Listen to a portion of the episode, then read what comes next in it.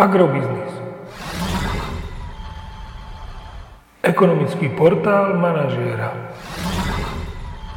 Prognóza cien agrokomodít pre 19. týždeň. Očakávané ceny na burze Matif na konci 19. týždňa. Pšenica 165 až 173 eur za tonu, kukurica 167 až 171 eur za tonu, repka 365 až 373 eur za tonu. Vzhľadom na globálny vývoj cien môžeme očakávať, že tento týždeň sa ceny jatočných ošípaných na Slovensku meniť nebudú, keď zostanú zastabilizované v pásme 1,8 až 1,87 eur za kilogram jatočnej hmotnosti.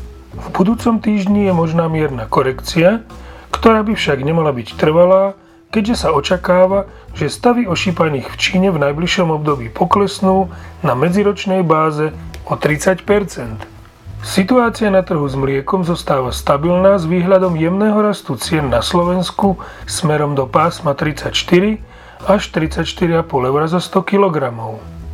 Aktuálny pokles cien ropy prispel aj k poklesu cien pohonných hmôt na európskom spotovom trhu. Aj preto predpokladáme, že na Slovensku by mohli ceny pohonných hmôt v najbližších desiatich týždňoch poklesnúť a to o 1,5 eurocenta za liter na 1,405 tisícin eur za liter pri benzíne Natural 95 a rovnako o 1,5 eurocenta za liter na 1,28 eur za liter pri nafte. Podrobnejšie informácie nájdete v aktuálnej prognóze na portáli Agrobiznis.